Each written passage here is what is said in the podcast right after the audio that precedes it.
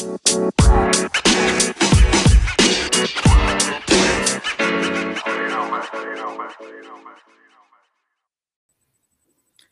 evening, everyone. Welcome back to the Bundesliga show. Obviously, we're back after an international break, and we're also back, back with a bit of a refresh look.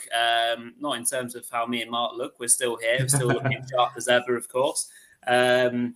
But yeah, we're going to have a bit of a play around with the format of the show this evening. So if you're joining us for the first time or even just returning, please do let us know what you think about what we've done with the show and if you do or don't like it.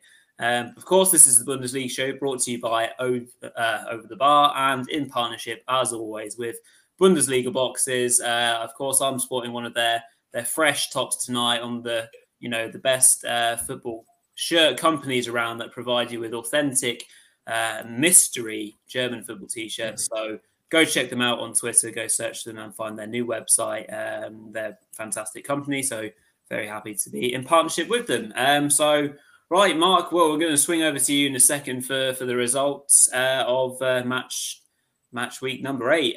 We're getting on now, so yeah, do you want to run us through the results and then we'll crack on with our new format? Yeah, absolutely. So, yeah, obviously week 8, first week after the second international break of the season. So let's have a look at the scores on the door. So we started off with a thrashing, didn't we? Hoffenheim 5, FC Köln 0. We had Dortmund getting a home win 3-1 against Mainz. Hertha with a rare win away in Frankfurt 2-1. Freiburg with their first game in their new stadium now, a brand new spanking stadium. It looked really nice actually on the TV. They got a well-earned draw 1-1 against Leipzig. The battle of the bottom, Bochum got a 1-0 win at Fürth. Union continue their good form with a 2-0 win over Wolfsburg. We had a 1-1 draw in the late game on Saturday between Gladbach and Stuttgart. Now, moving on to Sunday, we had the top two clash at the time with Bayern thrashing Leverkusen 5-1 away from home. And then we finished off with another relegation 6-pointer, which ended all square 1-1 between Augsburg and Arminia Bielefeld. So, yeah, let's have a look. So, obviously, we're still going to stick with our OTB's featured four, but we're going to do it slightly differently this time. So, we're going to focus on what we consider to be the best 4 games of the weekend, and we're going to count down from number 4 down to number 1. So, we want you guys to interact with us as well and let us know what you think. Do you agree with our decisions, or have we left out a cracker this weekend or a game that should have got more attention from us? So let's start off with, our game number 4 this weekend, which was that well-earned 2-1 win for Hertha Berlin away in Frankfurt. Now, I think before kickoff, nobody really thought that Hertha had a chance in this one, really. You know, obviously Hertha Berlin with only 2 game wins to the name before this, and that was against the bottom 2, wasn't it? Frankfurt fresh from that brilliant shock 2-1 away win over Bayern. But, I mean, this was just a complete disaster. They were my first team on my accumulator as well. I was absolutely gutted, to be honest. I said they're an absolute banker, 1.75 at home. And I thought they've got to win this game. But it just wasn't to be, was it, Rory? I mean, they just turned up in a shocking performance, really, in this one. Yeah, obviously, they didn't start the game in particularly impressive fashion and were 1-0 down very early on. So a nice cross from Derrida was just about kind of flicked in by Richter on the end of the cross. So again, kind of the Frankfurt press or energy wasn't quite there. So allowing the cross to come in from quite wide out and, not much pressure on that is, you're asking for trouble there. Obviously, Piątek got his first start as well for Hertha. He led the line, well. He had a couple of big chances though in the first half, didn't he? Which, is wasteful with one header straight at Trapp, and then he had another chance that he hit wide in the first half. So obviously, that was positive from them. They controlled Frankfurt really. Their only real chance in the first half for Frankfurt was from a short corner, obviously done on the training pitch, but that was really well saved actually by the keeper after a deflection off Boyata. So that kept it at 1-0, and Frankfurt came out in the second half were much more lively, tried to get out them a bit more, but Hertha, to their credit, which is probably something they need to do a bit more this season, actually weathered the storm really well, managed to come out on the other side of that, and then were able to break and score the second and probably decisive goal with who is now getting probably a bit of a reputation for being a super sub in the shape of the new signing Eklinkamp, who turned in a really good cross from Mittelstädt at the far post to make it 2-0. That was on the hour mark, so 2-0 up pretty much kills the game. Obviously, Frankfurt got themselves back into it late on with a penalty. Obviously, fairly obvious decision. Good work by Borré, and it was converted. But yeah, obviously, wasn't to be for Frankfurt. Like you said, I was very much expecting an improvement from Frankfurt and then to carry on that, that good kind of goodwill, good feeling after obviously such a good win against Bayern. But yeah, it never came. Runa was kind of, pushing me to put in Kostic into my team, like points will come, Frankfurt, will do the job. But yeah, it never came actually. So yeah, obviously Hertha deserve a lot of credit for that. It's a really good performance away from home. Something that, has been a bit of a trend or a pattern that they seem to do well away from the pressures of the Olympia Stadion, obviously where they're kind of maybe the fans maybe get on top of them a bit early on or, the pressure kind of they succumb to a little bit. But yeah, very good win for Hertha, very important win as well, obviously in context of kind of staying away from the bottom four or five. And, a couple of goals and not conceding as well as, not conceding, obviously, apart from a silly penalty, they did a really good job. So, yeah, thoroughly enjoyable performance from the Berliners. Yeah, I think for me, no Selke, no problem. That's all I can say from this one. I've been calling for weeks now that Davy Selke simply cannot afford to be starting for this Hertha Berlin side. As Rory said, Piątek did miss a few chances, but he's a presence, isn't he? He puts himself about. For me, if you start him for the rest of the season, he will get you goals eventually, And I think for me, I can never understand why he spends so much time sitting on the bench because he is a quality player. Despite this, probably wasn't his best game, in all honesty. But for me, he did a lot more than what Davy Selke does in three games in this match, to be honest. He put himself about, he got himself chances. He didn't get the goal in this game, but he was a presence throughout. Got to say, Marco Richter, he's another name. He has to be starting every game for this Hertha Berlin side for me. He's looked quality every time he came off the bench before. Now, I think he started the last game, but this was only his second start. Absolutely brilliant performance from him. But for me, man of the match was that man Mittelstädt. I thought he was absolutely brilliant in this game.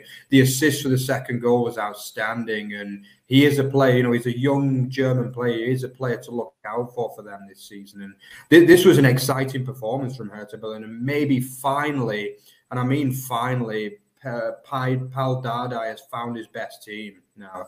For me, he's got to go with this team again next week, and we'll have to see what they can do, because this was a really good performance and fair play to Hertha. As for Frankfurt, obviously a little bit damaged by the fact that Boré played in South America. I know he came off the bench, but clearly wasn't fit to start this game. They need him. He did look good the couple of games before the break, and I think Sam Lammers is not really doing it so far, is he? Let's be honest. They brought him in with some pretty big hopes, I think, really, to take the burden off Boré. But for me, I know he's got a couple of goals, but hasn't looked great. For me, Daichi Kamada has to start playing more. I don't know why he's dropped out of the team after such a good season last year. Jesper Lindström, I know he's coming with big hopes, but it's a bit too much pressure for me for the young guy brought in from the Danish league in summer. I'd like to see Kamada back in there. We'll have to see what they can do, but great win for the Berliners. So moving on to our third favourite game of the weekend. It was a masterclass, wasn't it, from Hoffenheim? They were absolutely brilliant in this game. I've got to be honest, why they can't do that every week is just anyone's guess, really, because if they can play like that, they're as good as anyone, outside probably Bayern, Dortmund in the league, really, for me. I thought it was a brilliant, brilliant performance. Admittedly, Cologne weren't great. We've got to be honest there as well. Cologne didn't turn up to the table in this game. You could see it right from the first few minutes when I think it was Schmitz played that ridiculous pass to Kat Crammeridge, didn't he? Crammeridge probably should have scored, but it was actually a great save from Timo Horn. Yeah. And it just didn't really get any better at all for the away side, did it, Rory? No, it didn't. I think it was actually the standing captain, Sichos, actually, who replaced Jonas Hector because he was out ill. And obviously makes a massive difference because he's a big leader for the team.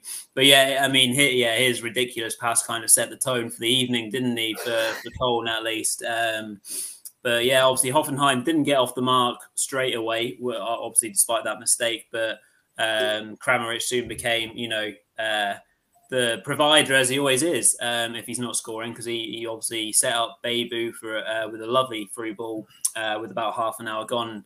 Bebou rounded the keeper and showed a rare bit of composure to slot in his first of two, obviously, because he then went on to score probably the crucial goal of the game, because obviously it's early on in the second half and Cologne might be trying to... It came out with a bit more impetus, but early on in the second half, getting that second goal was important. So... good bit of work by Akpoguma, little cross in, and Bebou showed a bit of a bit of cheekiness and a bit of smart play to kind of backheel it. When I was watching the game, the commentators thought it was an own goal, so obviously weren't expecting Bebou to be able to produce that, which he did. They picked it in with the back heel, and that's 2-0. And then the third goal obviously comes really quickly after that. Really nice bit of play. The reverse pass from Kramaric is pure beauty. Such great vision to spot the run from Raum, who gets on the end of it, cut back, and then Baumgartner's there to tap in for 3-0, and that's pretty much the game. But they were in the mood, obviously, Hoffenheim, and home favourite Geiger got on the end of one as he was set up, so that's 4-0. And then a late fifth, another assist for Kramaric, a nice cross in for Posh to head home, and also a very good header for 5-0. So yeah, the perfect performance from Hoffenheim. They really produced the goods on Friday night. Really pleasing for their fans. Had lots of interesting kind of chats on Twitter and exchanges with some Hoffenheim fans.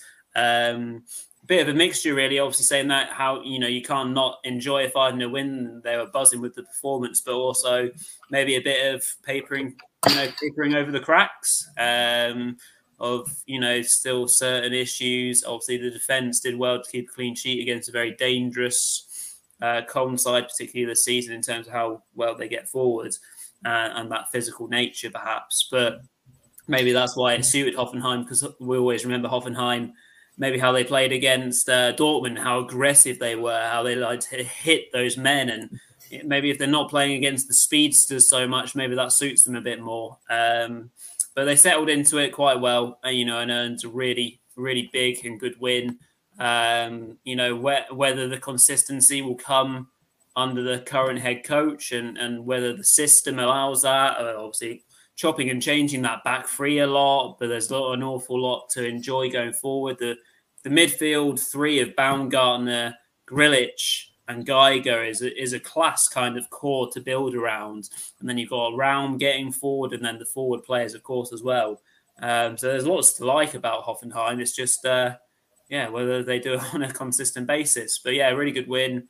Cologne, just one of those nights, didn't turn up. I'm sure they'll be back to the way they've been playing under the head coach Baumgart, that's his name. Yeah, Stefan Baumgart. Yeah, he'll not allow those standards to drop like they did on that occasion. But yeah, great start to the weekend, Friday night game.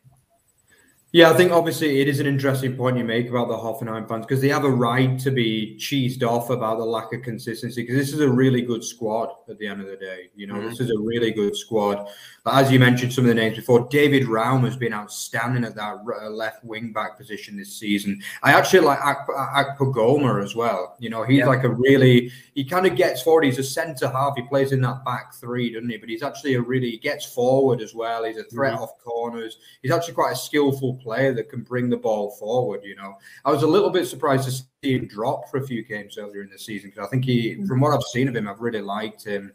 As you say, I mean, the midfield is oozing quality, you know. I mean, Grillage, we've talked about him a few times. He is a great player. You know, he's got to get that consistency, though. I think it's just about finding a starting 11 that sticks as well for Hoffenheim, you know, and a formation. I think with that back three and then the two attacking wing backs is better for them, in my opinion, you know. And then Baumgartner can play in that kind of like just off the front two. I think also I've not always been the biggest Bebou fan in the world, but he's looked good since he's come back into the side this season. You know, and I think he does provide quality alongside Kramaric and takes a bit of pressure off Kramaric too, because sometimes you watch Kramaric and he feels as though he should be carrying this side, but they've got other players, good players too, and he doesn't need to be carrying the side. He is the best player, but you know what I mean? Like, other players need to step up on a more consistent basis and support him. And it's just about like that defense, you know, working hard in the midfield, closing down. And they did that brilliantly in this game. They looked so fired up. And this was a 10 out of 10 performance from Hoffenheim. And but I think that the true test for them is going to be how they turn up next week. I mean, they play Bayern next, you know what I mean? Yep. So, I mean, if they go and get stuffed 5-0 there, then all this good work's erased again. Do you know what I mean? But we don't expect them to go out there and beat Bayern, but they've got quality in this side to cause Bayern problems, and we want to see them do that. Do you know what I mean? They should have quality, and it's going to be interesting to see how they do and build on this performance next week against Bayern. Okay, so moving on to the our game number two. I mean, yeah, it had to be that. Probably the best game from Saturday, really, wasn't it? The 3-1 win for Dortmund over Mainz. I mean, this was, I think most people predicted this could be quite an open game, you know. I mean, obviously Mainz before this game actually had the best defense in the Bundesliga, so I guess they'll be a little bit disappointed to concede early on. But that's exactly what they did in this game, and it was an absolutely rasping strike from Marco Richter inside 3 minutes, wasn't it? I mean, what a hit that was, you know. I mean, we know that they need him in the side almost as much as Haaland, and, you know, them two being back in the side this game showed a massive. I think, yeah, obviously they had the perfect start. Then they had another couple of chances through Haaland, obviously, who was returning. He'd missed the two previous games as well. Erling Haaland, who obviously, as always, he had a great game. But, yeah, they managed to hold that 1-0 lead into the second half, Rory. And then, they held out relatively comfortably, I would say. Yeah, very much so. Obviously, the penalty that comes from handball is, you know, near enough match kind of deciding factor when Haaland just about, you know, dispatches it home. Obviously goes for power and the keeper moves enough to allow him to score the goal. So that's 2-0. They kind of, you know, went through the motions a little bit until, as per usual, they kind of do something stupid enough to wake themselves up by either conceding a really daft goal or chance. And obviously in this case, it was from playing from the back and, you know, messing it around. And so Kobel is forced to clear it. It only goes as far as, you know, halfway in their half, falls to Lee, who kind of prods it forward to the substitute Burkhardt, who also kind of just, you know, prods it home past Kobel in there. So that's 2-1 with, you know, only a couple of minutes remaining. And, you know, again, it's probably a bit too late to have a massive deciding factor on the game, but it's obviously enough to put the heebie-jeebies on a defence that, you know, is usually likely to concede one or two goals. So, you know, it's unnecessary to do that in a game where they, you know, they're celebrating Haaland coming back and, you know, looking like a very solid game. But again, obviously that kind of lapse in concentration came. But in general, I thought they played the game quite well and restricted minds who, you know, have been getting forward much to their fans' delight and, you know, causing teams a lot of problems, actually. So, you know, that was a positive from Dortmund. And obviously, the third goal is, of course, scored by Haaland, who's teed up by Jude Bellingham after great work by the young man to set him up. So, yeah, good work from Dortmund to keep the pressure on Bayern, because obviously overnight they went to the top of the league, which would have been a good feel factor for them, of course. You know, starting to show some real form under the new head coach Marco Rosa. thing, other positives, maybe the form of Mounier getting forward. A lot of chances are coming from his, excellent ability in the final third to whip in good crosses and, produce good chances. So obviously the first goal comes from his cross, which is poorly dealt with in the first place by Mainz's defence, unusually so as well. But obviously that's the goal straight away. Chances obviously for Haaland from further crosses from Mounier. So that'll be obviously be a pleasing factor. Obviously from Mounier's point of view, the goal doesn't come from his side of the pitch. So again, it's not like he's produced good work and then messed up, but it's a byproduct of the whole defence, isn't it?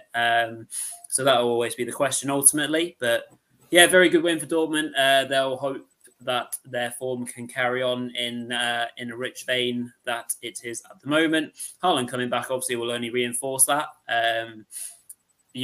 However, you don't want the return of Haaland to maybe detract from how well Daniel Marlin has been without Haaland in the team, because more of a focal point and has done really well actually. So it'd be a shame if Marlin suffered as a result of that. But hopefully they'll find a way of getting Marlin to get in on the goals act whilst Haaland is in the team as well. But yeah, thoroughly enjoyable performance by Dortmund as per.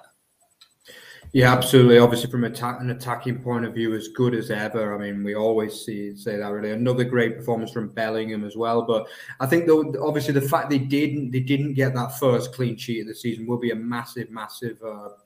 Worry really for Marco Rosa, because I mean Mainz didn't really cause them many problems in this game, let's be honest, and it is very, very disappointing that they did concede that goal. I think Rosa would have been quietly confident, because I think this is only the second game of the season when Akanji and Hummels have both started together in that centre position. Obviously we've seen Axel Witsel start a lot of games, so he would have been probably saying to himself, we've got our best centre halves fit and ready, we were well on the way to keeping a clean sheet, but it wasn't quite to be, It still ended up being a comfortable win, obviously getting the third goal in the end, but you do want to be keeping those clean sheets, and it's no clean sheet now in 8 league games, and, I mean, that isn't great, really. I mean, obviously, the likes of Bayern are going to be coming closer and closer on that fixture list, and you need to keep clean sheets, you know what I mean? Obviously, when you've got Dortmund's kind of quality up front, you know what I mean? The opposition often have to score 2 or more to even have a chance of getting a point anyway. But, yeah, they don't keep clean sheets, and it's something they've got to start doing for me, as things stand. Obviously, as for Mainz, it's 3 defeats in a row now after a great start to the season, yeah. But nothing major to worry for them, really. I mean, it was still a solid performance. It's against a very good side. They still gave themselves a chance with less than 5 minutes to go. So, no major worries for Mainz and no major worries performance-wise either, as far as I'm concerned. Okay, so let's move on to our game of the week for the first week. Let's see the game on the door. So it is Leverkusen Bayern, of course. Where better or worse place if you're a Leverkusen fan to finish? I mean, where to start with this one? I mean, this was just... I was so looking forward to this game, I was literally like, I could barely wait until the kickoff. And then obviously within 4 minutes of kickoff, they're already 1-0 down, Leverkusen. You're just thinking, Leverkusen, you've got to get stuck in there, keep it tight for the first half hour, keep them out. And obviously it's just a free kick drifted in. Obviously great ball in really from Daichi Pamecano, but where was the defense? They just lost him, didn't they? Gave him all the time in the world. Then it was a beautiful improvised finish from Lewandowski, turned in with the side of his foot. Brilliant finish, really, from the GOAT, probably the best player in the world at the moment. I don't care what Jurgen Klopp says about Salah. For me, he's the best player in the world, Then obviously, Leverkusen obviously through Wirtz was having a solid game. I think Paulinho also started the game pretty solidly. They did put them under a little bit of pressure between the 5th minute and half an hour. But yeah, lo and behold, just before the half-hour mark, Alphonso Davies with great play takes on the fullback, skips past him. Then Lewandowski is there just to finish off the move, past Herdatsky, and that's 2-0, isn't it? And you're just thinking, I think we were messaging during this game, weren't we, Rory? We were just saying, 2-0, but Leverkusen, they don't look completely out of the game. But obviously what happened for the next 10 minutes after that was just a complete collapse, wasn't it, Rory?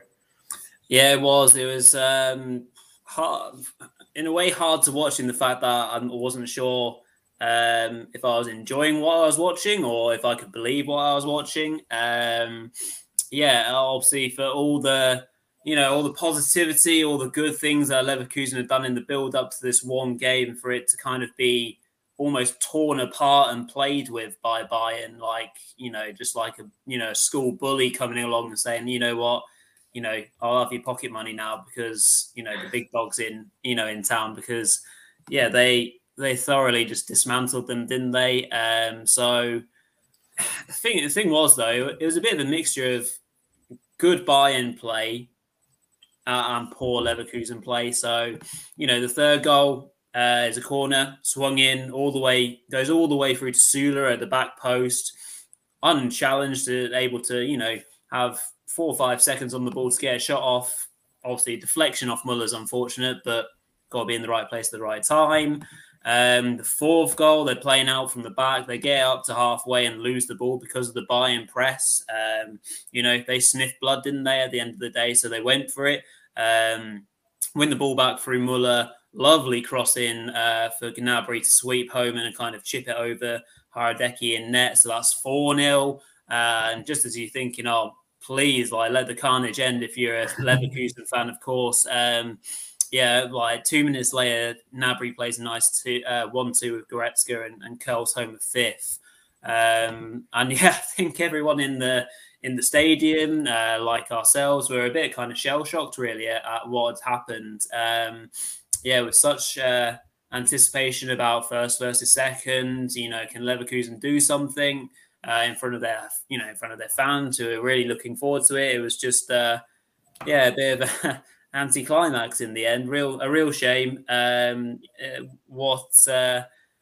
Like you mentioned, Mark, obviously, you know, if you're so up for a big game, you know, kind of expect like tackles to go in, you know, then be up for it, and straight away from a set piece, there's literally no one anywhere near Pamecano from a long free kick. So that you've got so much time to set your line, you know, if you're a leader in the back line, you know, whether it's Jonathan Tah or anyone else, that, you know, you target your men, you pick them up one by one. If there's anyone spare, then you fill holes. Why on earth Upamecano was free to do that, I don't know. And then, you know, like you said, they kind of settled into it a little bit. Florian Wirtz, you know, was doing what he could, but he was getting frustrated. And then obviously, yeah, the second half, you know, is a training game, isn't it? Nice for Leverkusen to get a goal for their fans to celebrate. Obviously, I mean, they got two, but Alarios was offside, wasn't it? And, you know, Bayern just kind of went down through the gears appropriately, took off their star players as they required. And yeah, the game was done, obviously, by the time the third goal went in, really. So, yeah, real shame. But at the same time, I just want to add in that, again, this is what we were saying, me and Mark, during our little chats during the game happening live, that they are playing the best team in Europe. Like let's be fair. Like, this team have got everything, generally speaking, covered. Obviously, they do concede the odd silly goal, but they've got Manuel Neuer in net to stop most of them anyway. Like, they should, again, without putting too much pressure on this Bayern side, they should walk the league. They should win the cup. And they should win the Champions League. I don't see anyone really being close to them. The only threat that they should get in the Champions League is from English teams, in the shape of if City sort themselves out or Liverpool, who look good again. So, yeah, I just think right now that they're such a dominant force. And I'll kind of do a leading question onto you, Marcus, because obviously something you said to me about Julian Nagelsmann now looks like he may have taken them to the next level. So what do you reckon to that? Yeah, I 100% agree. I think from what we've seen this year, I mean, the performances specifically in the big games have been absolutely unparalleled throughout Europe for me. Like the way I know Barca, this isn't a great Barca side, but to win 3-0 without Barca even having a shot on target in the Nou Camp is just ridiculous at the end of the day, you know. And, like, obviously, the fact they beat Dortmund 3-1 in the Signal Iduna Arena in the Cup absolutely dismantled them. And then, you know, we've seen it time after time. They beat Leipzig in Leipzig very, very easily. And now they've done the same against Leverkusen. I mean, this was a big game at the end of the day. If Leverkusen won this game, they would have gone three points ahead of Bayern, you know. They would have had confidence. They were playing brilliantly before this game, you know. And just to put in a first half like that is just brutal. Do you know what I mean? I agree that, obviously, I think the main thing about Leverkusen is they were missing Aran Guiz, who is like the tough tackling midfielder, who's just the player they would have needed in this game, basically. Yeah. Obviously, Amiri coming into the side, who wasn't very good at all in this game, let's be honest. Their midfield of Demir Bay and Amiri was just outclassed completely, you know. I do think if they had Aran Guiz in there, who obviously... You know, these internationals these days, they just seem to go on forever. And nowadays, the South American internationals are playing on Thursday nights when there's Premier League and Bundesliga games on the Saturday. Do you know what I mean? Yeah. Something's got to be sorted with this in the long run. But anyway, they were missing him, as a lot of teams over Europe were missing key players from South America this week. Yeah. But yeah, I mean, Nagelsmann, he's just one hell of a coach. You know, I mean, we've talked about it before. The last three Champions Leagues have all been lifted by German coaches, you know, obviously. Klopp in 2019, then Hansi Flick in 2020, and then obviously Thomas Tuchel in 21. I wouldn't, if you're anyone is a betting man out there, then stick it on Nagelsmann to make it 4 out of 4 for the German coaches, you know, because this guy is special, really. Like some of the stuff he does, you know, and some of the he's just fantastic. Like, he reinvents players, you know. And I think he's really, really... For me, Alphonso Davies didn't have a great season last year, actually, to be honest. But this year, he's come back 100% back on form. I think Pamecano can happily say now that he's had a good start to his time in the club. Yeah. I thought the first couple of games, he didn't look great, but, you know, he's transformed him. Gnabry looks as good as he did 2 seasons ago. It's just a scary side, isn't it? I mean, you've got... For me, there's not really one player on that side that's not world class, to be honest. You know, maybe Hernandez is the only potential exception, you know, but even he's a World Cup winner and a Champions League winner, so not bad, you know. Brilliant side, just you can't argue with it, can you? You just got to feel sorry for Leverkusen running into that, really. Great performance and fair play to them at the end of the day, you know. Okay, so that completes our OTB's featured four. So what we're going to do now is we've introduced a new part to the show instead of our usual review of the remaining 5 games. So it's going to be called the Bundesliga Boxes Talking Point of the Week. Okay, so what we're going to do is me and Rory are going to see what is the main talking point of the week. And obviously this week was... The bottom 4 all played each other, obviously, with Bochum going away to Fürth, winning 1-0. And obviously, Augsburg hosting Bielefeld in a 1-1 draw. So we thought, what better time than to talk about the main topic of this week, which is who's going down. So, yeah, me and Rory are going to give our thoughts. I mean, it's got to be between those 4 sides, hasn't it, Rory? I think we from what we've seen in the opening 8 weeks, they are by a distance the 4 worst sides. Would you agree with that? I would, yeah. I think it's fairly hard right now to kind of to throw in anyone else. Obviously, as the league table stands right now, the next team above Bochum in 14th place is Frankfurt, and you know, despite their wobble so far this season, I think it would be going a long way to include them in a relegation dogfight. Obviously, the only other team that have been struggling a little bit more is maybe Hertha, but also they shouldn't be down there anyway. So yeah, I think it's out of the bottom 4 as it stands. I can't see that changing too much. And so realistically, it's what order is it going to finish in? And I can see it very much going down to the wire between 3 teams, and potentially one other team may fall just a little bit before that. So as it stands right now, I think Fürth are really struggling. Obviously, they've done brilliantly to get promoted in the first place and have, you know, showed enthusiasm, and you know, their fans have been enjoying every single second of it.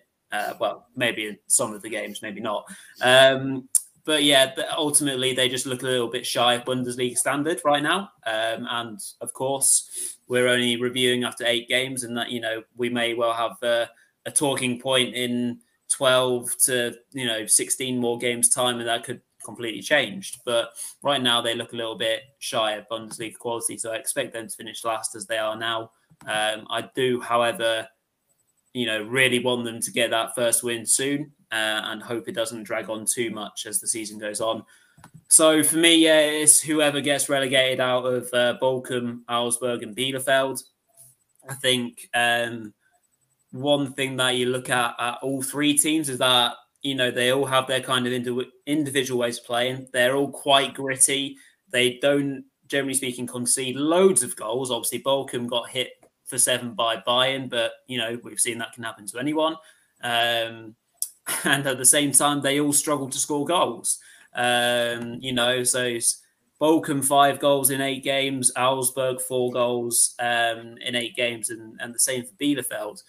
I really thought it would be the opposite way around, particularly for Bielefeld, because I thought that the way that they signed during the summer was really smart. They made some good purchases, and I thought they would be much more of a threat going forward. Robin Hack, that we've spoken about as well, Mark, obviously from a Nuremberg point of view. Yanni Serra, yeah, got the scarf there.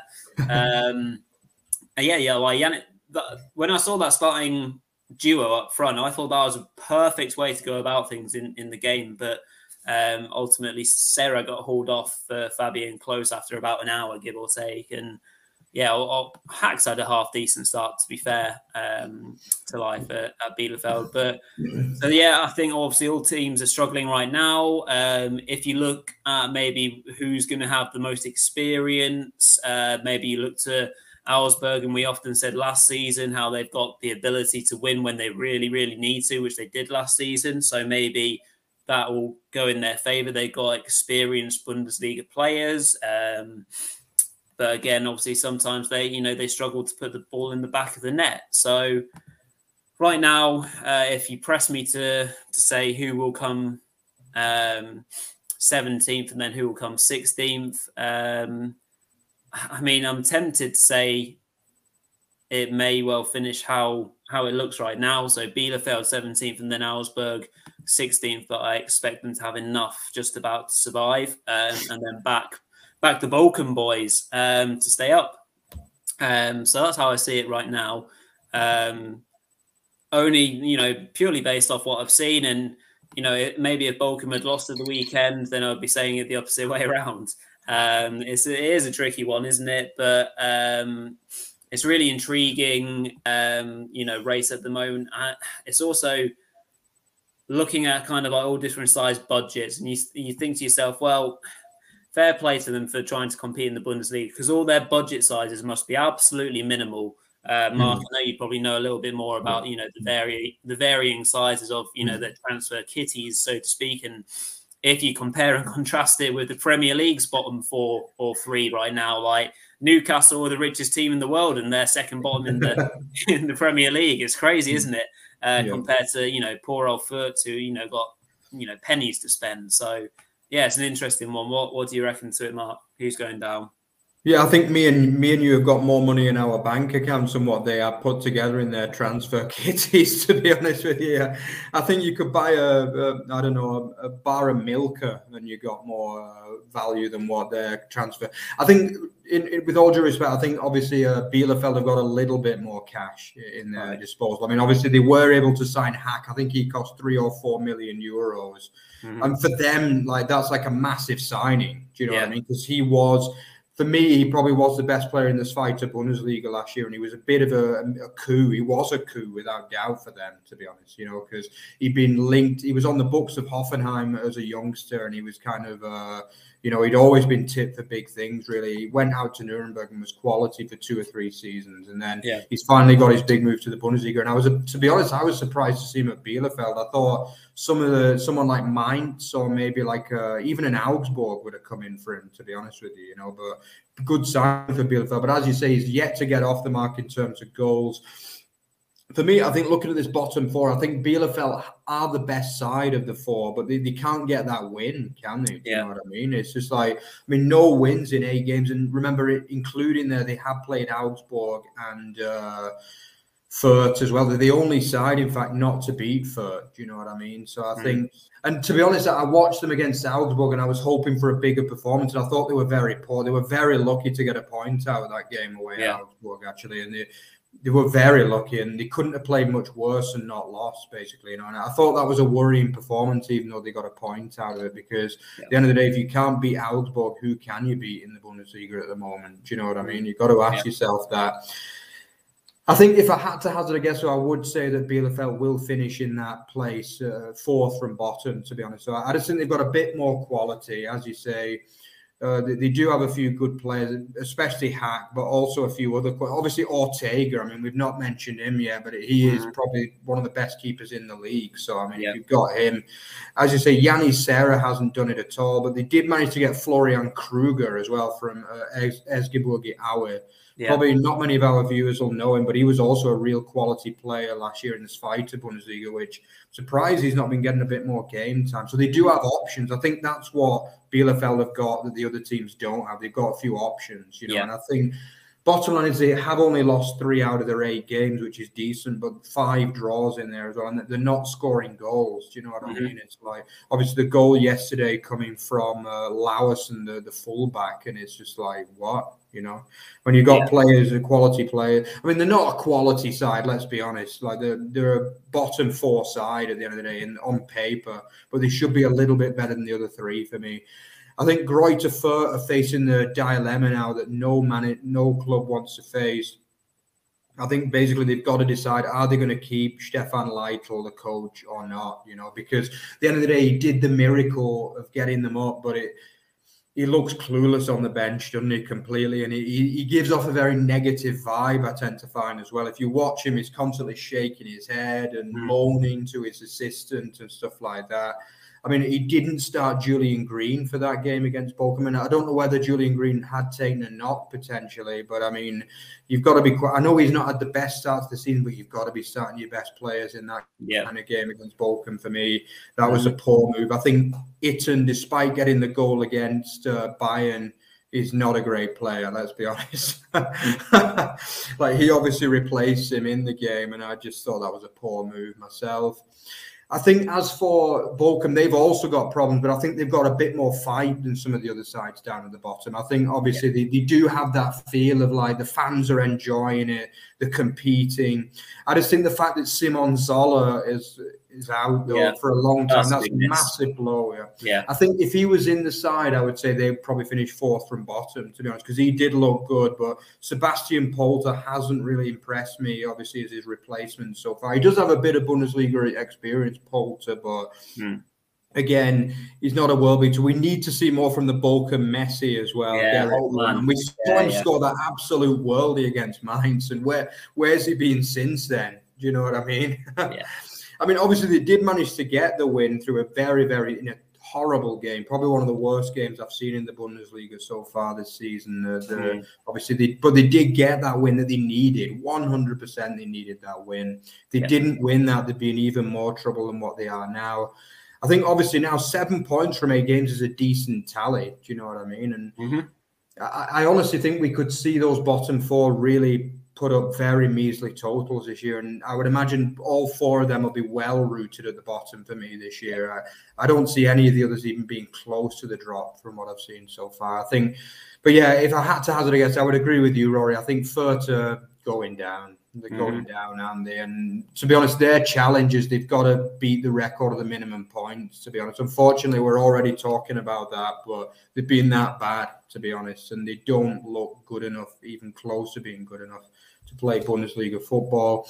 I would say second bottom. I'm hung up between Bochum and Augsburg. I mean, a lot of people keep tipping up Augsburg and they keep saying they will come good, but I've not seen enough from them so far. I think they needed to win that game yesterday against Bielefeld, and they should have done. But at the end of the day, 6 points from 8 games and only 4 goals scored. It's measly numbers, isn't it? It's measly numbers. So I'm actually going to stick with my original position. I'm going to go for Augsburg to get that second bottom, and then Bochum to get the playoff. But they won't be favourite, I don't think, in the playoff either, because there's a lot of strong sides in that Bundesliga, second Bundesliga this year. So, but, you know, we're going to have a proper dogfight in there, and I think it's going to be interesting to see who does manage to show some bottle and stay up. But, yeah, for me, Fürth and Bielefeld and Augsburg for the automatics. Good stuff. Yeah, well, obviously, if you're watching along or if you're watching later on, do drop us a comment and say who you think your bottom three will be. So that nicely rounds up the show. Obviously, our new format, the new way that we're approaching things. We've got lots of shows coming up now. We want to go, you know, we're flying back into it now. Now the international break is over. Hopefully a couple more European shows to come and a few other bits and bobs as well. And stay tuned for hopefully an exciting update from the channel just in general. We'll hope to give you some idea about that in the coming weeks. But yeah, Mark, over to you to close things out for this week. Yeah, okay. So obviously check out our Twitter feed at Over the Bar FB and at Over the Bar Extra. Remember also to check out our otbfootball.net, which is the main centerpiece of our stuff. Of course, one of the most important things for us is to like, comment, and subscribe below. It will help us to produce even more content. And yeah, we hope you enjoyed our new layout of the show. Try to give us some feedback on that as well. We're receptive to both positive and negative feedback on what you think, and maybe anything else you guys would like to see. Maybe we were also thinking about doing an American player or North American player focus as well. So let us know what you think about that potential idea. Yeah, but that's pretty much it from the new revamped Bundesliga show. And we'll see you on Thursday for our fantasy football and predictions. See you then.